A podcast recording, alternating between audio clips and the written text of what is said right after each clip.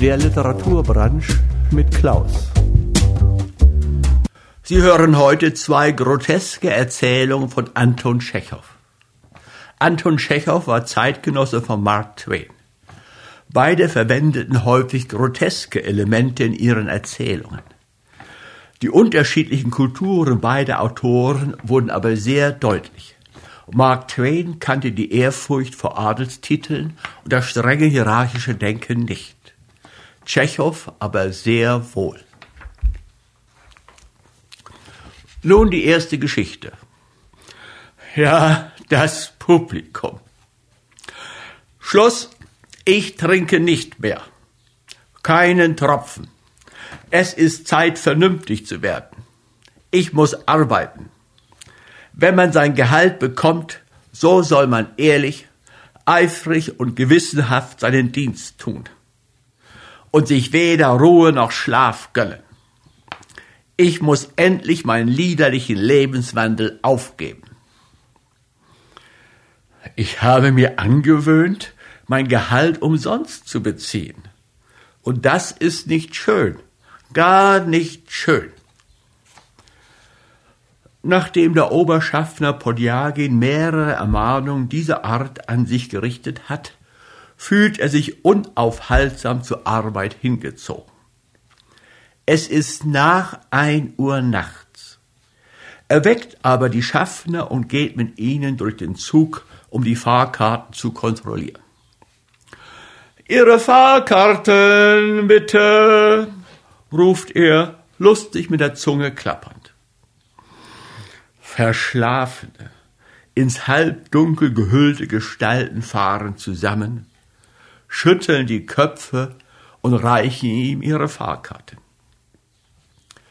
Ihre Fahrkarte bitte, wendet sich Podjagen an einen Passagier der zweiten Klasse, einen hageren Menschen, der sich in einen Pelzmantel und eine Decke gehüllt hat und von mehreren Kissen umgeben ist. Ihre Fahrkarte bitte. Der hagere Mensch gibt keine Antwort. Er schläft. Der Oberschaffner berührt seine Schulter und wiederholt ungeduldig Ihre Fahrkarte bitte. Der Passagier fährt zusammen, öffnet die Augen und blickt Podjagen entsetzt an. Wie? Was? Wer? Ich sage Ihnen doch Ihre Fahrkarte. Sind Sie so gut? Mein Gott, stöhnt der hagere Mensch und verzieht weinerlich das Gesicht. Du lieber Gott, ich leide an Rheumatismus. Drei Nächte habe ich nicht geschlafen, habe extra Morphium eingenommen, um einzuschlafen. Und Sie kommen mit Ihrer Fahrkarte. Das ist doch grausam, unmenschlich.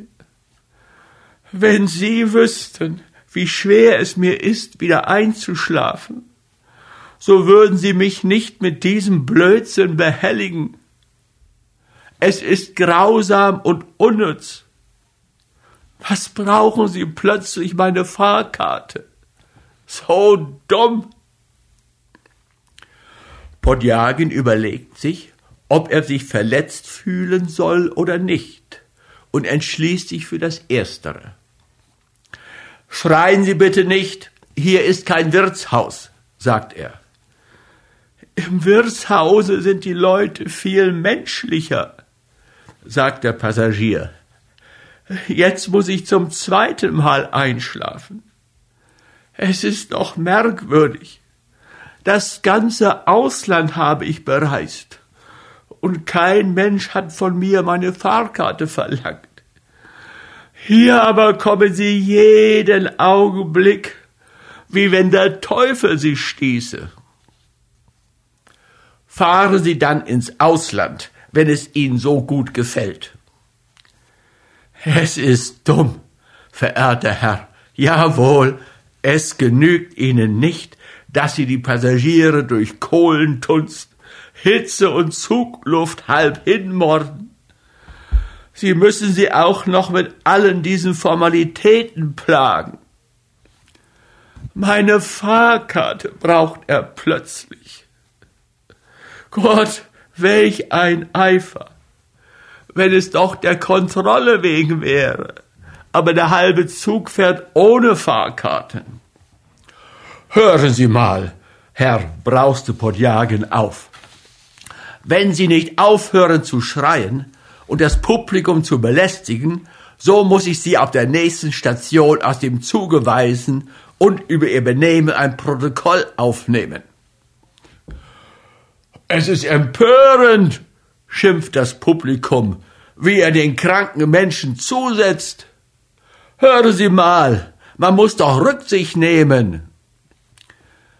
Der Herr schimpft aber selbst, entgegnet Podjagin feige. Gut, ich verzichte auf seine Fahrkarte. Ganz wie Sie wünschen. Aber Sie wissen doch, dass das meine Pflicht ist. Wenn es die Dienstinstruktion nicht verlangte, dann natürlich. Sie können sogar den Stationschef fragen. Sie dürfen jeden fragen. Podjagen zuckt die Achseln und lässt den Kranken in Ruhe. Anfangs fühlt er sich gekränkt und herabgesetzt. Nachdem er aber durch weitere zwei Wagen gegangen ist, beginnt er in seiner Oberschaffnerbrust etwas wie Gewissensbisse zu spüren. Wirklich, ich hätte den Kranken nicht wecken sollen, denkt er sich. Es ist übrigens nicht meine Schuld.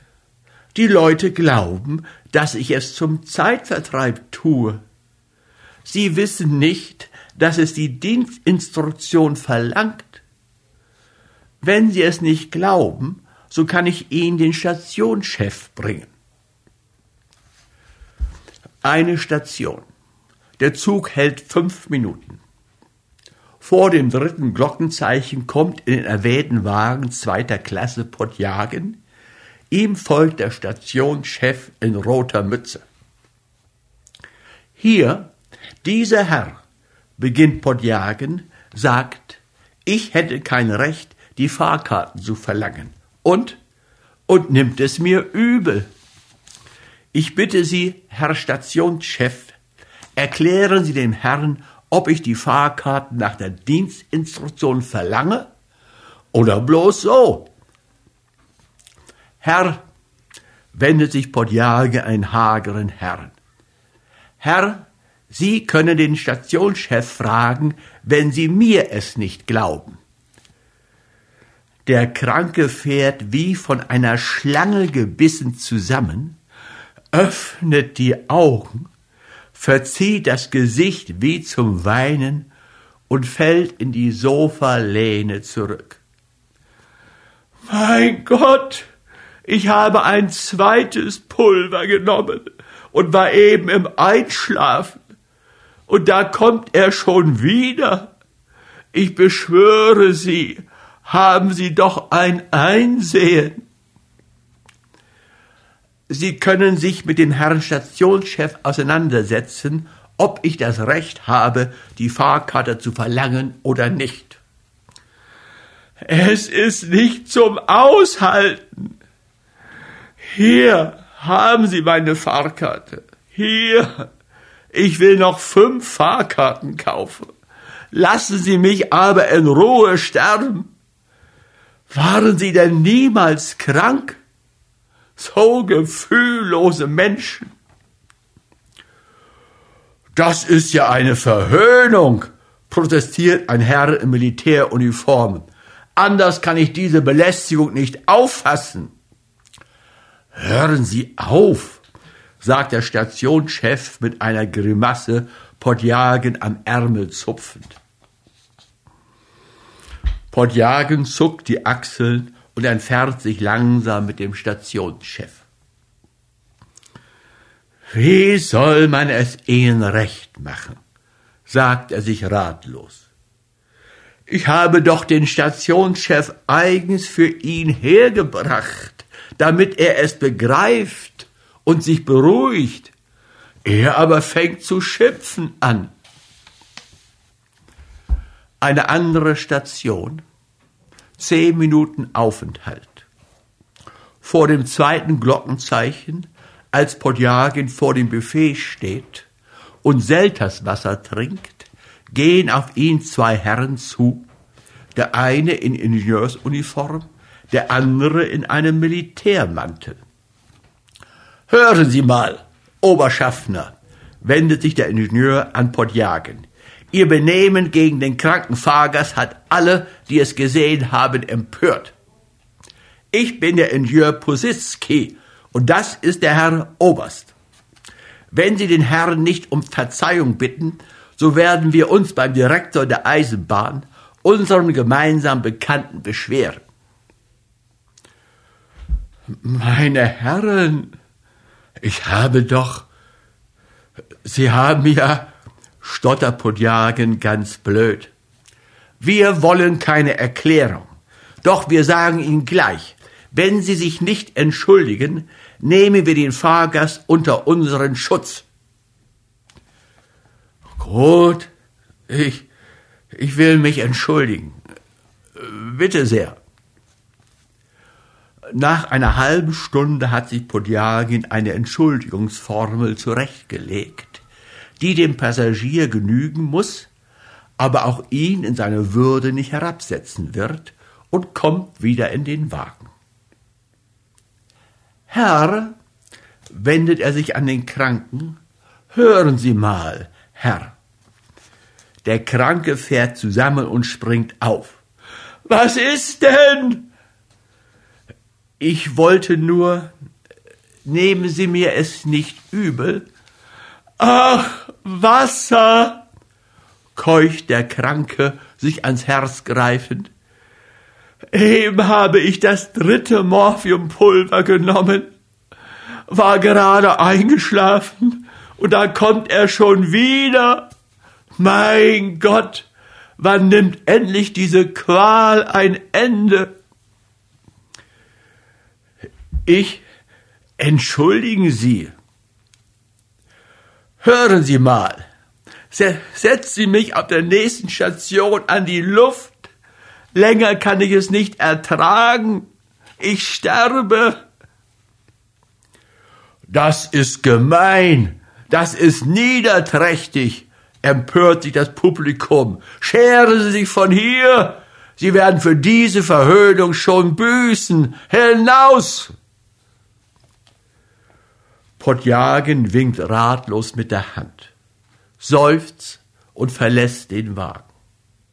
Er geht ins Dienstabteil, setzt sich ganz erschöpft vor den Tisch und jammert. Ja, dieses Publikum. Wie soll man es ihnen recht machen? Da soll man sich noch abmühen und ordentlich seinen Dienst tun? Beim besten Willen spuckt man doch schließlich auf alles und fängt zu trinken an. Wenn man nichts tut, so schimpfen sie. Und wenn man seine Pflicht tut, so schimpfen sie wieder. Also trinken wir eins. Podjagen trinkt auf einen Zug eine halbe Flasche Schnaps und denkt nicht mehr an den Dienst, an die Pflicht und an die Ehrlichkeit. Anton Tschechow, Der Tod des Beamten. Es liest Klaus Reibisch. Eines schönen Abends saß der Gerichtsvollzieher Tscherbakow im Sperrsitz zweiter Reihe und sah sich durchs Opernglas die Glocken von Cornwall an. Er sah und fühlte sich auf der Höhe des Wohlbehagens. Aber plötzlich, in den Erzählungen kommt dieses aber plötzlich sehr häufig vor, und die Autoren haben recht. Das Leben ist so voll von Plötzlichkeiten. Aber plötzlich verzog sich sein Gesicht. Die Augen gingen ihm über, der Atem stockte, er ließ das Opernglas sinken, beugte sich vor und Hatschi! Er nieste. Niesen darf jeder Mann und überall. Es niesen Bauern, Polizeiminister, zuweilen sogar wirkliche Geheimräte. Alle niesen. Tscherbiakow wurde auch durchaus nicht verlegen, sondern zog sein Taschentuch heraus und sah sich als ein höflicher Mensch um, ob er nicht vielleicht jemanden durch sein Niesen beunruhigt habe. Da musste er aber doch verlegen werden. Er sah, dass der alte Herr, der vor ihm in der ersten Reihe saß, etwas murmelte und sich Glatze und Nacken sorgfältig mit dem Handschuh abtrocknete. In dem Alten erkannte er den Zivilgeneral Bresgalow vom Ministerium der Wegekommunikationen. Ich habe ihn bespritzt, dachte Tscherwiakow. Es ist zwar ein Fremder und nicht mein Vorgesetzter, aber peinlich ist es doch. Ich muss mich entschuldigen. Tscherwiakow hustete, beugte sich vor und lispelte den General ins Ohr. Verzeihung, Euer Exzellenz, ich habe Sie bespritzt. Unversehens. Schadet nichts, schadet nichts. Um Gottes Willen, entschuldigen Sie, ich habe es nicht gewollt. Ach, bleiben Sie doch sitzen, bitte, lassen Sie mich zuhören. Tscherbiakow wurde wieder verlegen, lächelte blöde und sah auf die Bühne. Er schaute wohl hin, aber mit dem Wohlbehagen war's vorbei. Eine Unruhe begann ihn zu quälen. Während der Pause trat er an Brisgalow heran, ging etwas neben ihm her und murmelte, seine Schüchternheit überwindend, ich habe Euer Exzellenz bespritzt. Verzeihen Sie, ich wollte, wollte. Ach, lassen Sie doch. Ich habe es schon vergessen, und Sie fangen wieder von neuem an? sagte der General und zuckte ungeduldig mit der Unterlippe. Vergessen? Und dabei guckt dir die Bosheit aus den Augen heraus, dachte Tscherwiakow, den General misstrauisch beobachtend. Nicht einmal sprechen will er mit einem. Man müsste ihm auseinandersetzen, dass ich es ja gar nicht gewollt habe, dass das ein Naturgesetz ist. Sonst denkt er noch, dass ich auf ihn spucken wollte. Wenn er es auch jetzt nicht denkt, so kann es ihm doch später in den Sinn kommen. Zu Hause erzählte Tscherwerkow seiner Frau von seiner Unhöflichkeit. Die Frau fasste, wie es ihm schien, das Vorgefallene etwas leichtfertig auf. Sie erschrak wohl zuerst, als sie aber hörte, dass Brisgalow ein Fremder sei, beruhigte sie sich sogleich. Nun, du kannst ja dennoch hingehen und dich entschuldigen, sagte sie. Sonst denkt er, dass du dich öffentlich nicht auszuführen verstehst. Das ist es ja eben.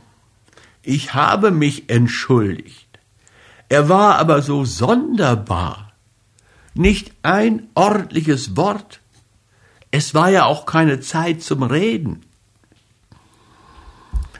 Am anderen Tag zog Tscherwjakow seine neueste Uniform an frisierte sich und ging zu Brisgalow, um ihm zu erklären.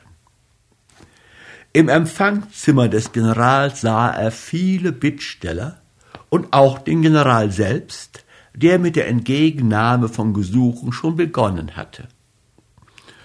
Nachdem der General einige der Bittsteller befragt hatte, hob er den Blick und sah Tscherwiakow.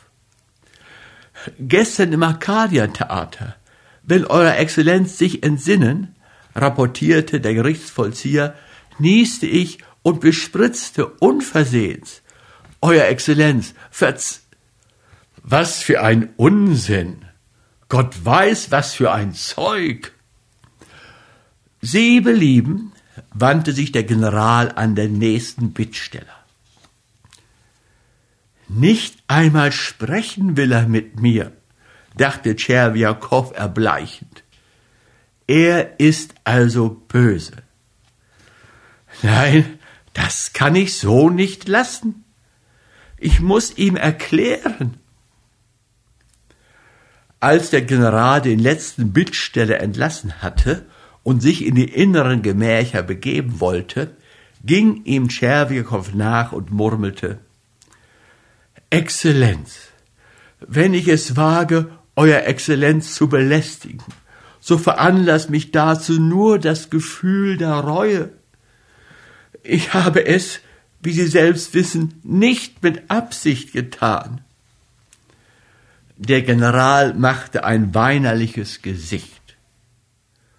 Sie wollen mich einfach zum Besten halten, mein Herr, sagte er in der Tür verschwindend. Zum Besten halten? dachte Tscherbiakow. Ja, wieso denn?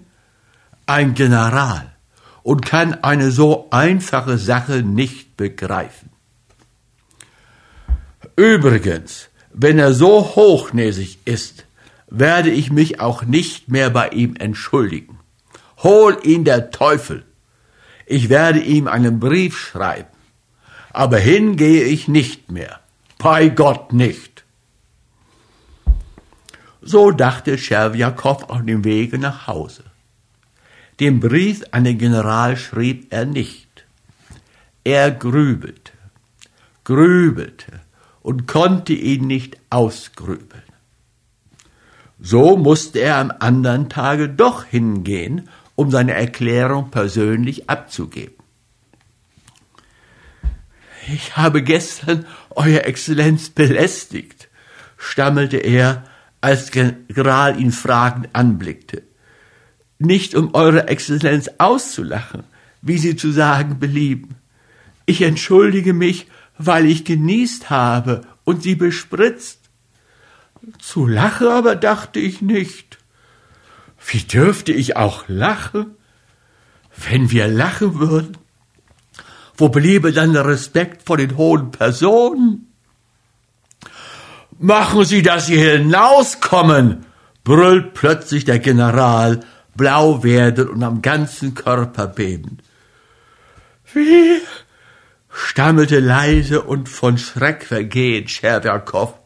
Pack dich hinaus! wiederholte der General und stampfte mit den Füßen. Im Magen bei Tscherwiakow riss etwas. Ohne was zu hören oder zu sehen, retirierte er zur Tür und auf die Straße. Unbewusst kam er nach Hause, legte sich ohne die neue Uniform auszuziehen, aufs Sofa und starb. Sie hörten heute zwei groteske Erzählungen von Anton Tschechow. Es las Klaus Reibisch.